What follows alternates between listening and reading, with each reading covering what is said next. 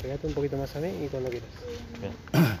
Bueno, Julio, como usted siempre suele remarcar, la importancia de generar trabajo genuino para los y las varelenses y además una política de erradicación de empresas para justamente impulsar ese proyecto.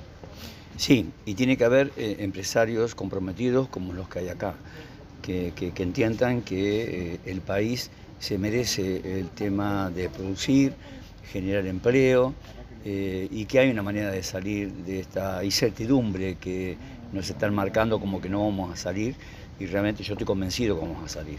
Lo que hemos vivido hoy en el día, no solamente con esta empresa fantástica, sino la entrega de patrulleros, la reparación de las luces, el tema de discapacidad, las rutas nuevas que se están haciendo.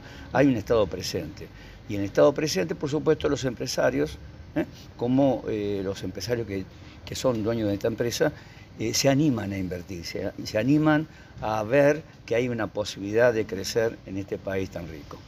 Todas esas señales que enumeraba, esas acciones del Estado en el territorio, son símbolos del crecimiento y la expansión de Florencio Varela específicamente.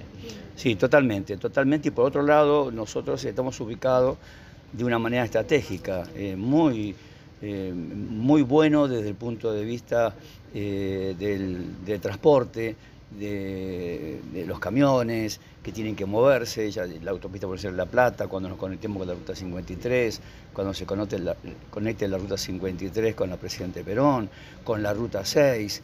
Realmente hay un sinfín de articulaciones que van a permitir no solamente a esta empresa, sino a otras empresas que se radiquen a generar un crecimiento y generar mano de obra. Perfecto, muchas gracias. Gracias.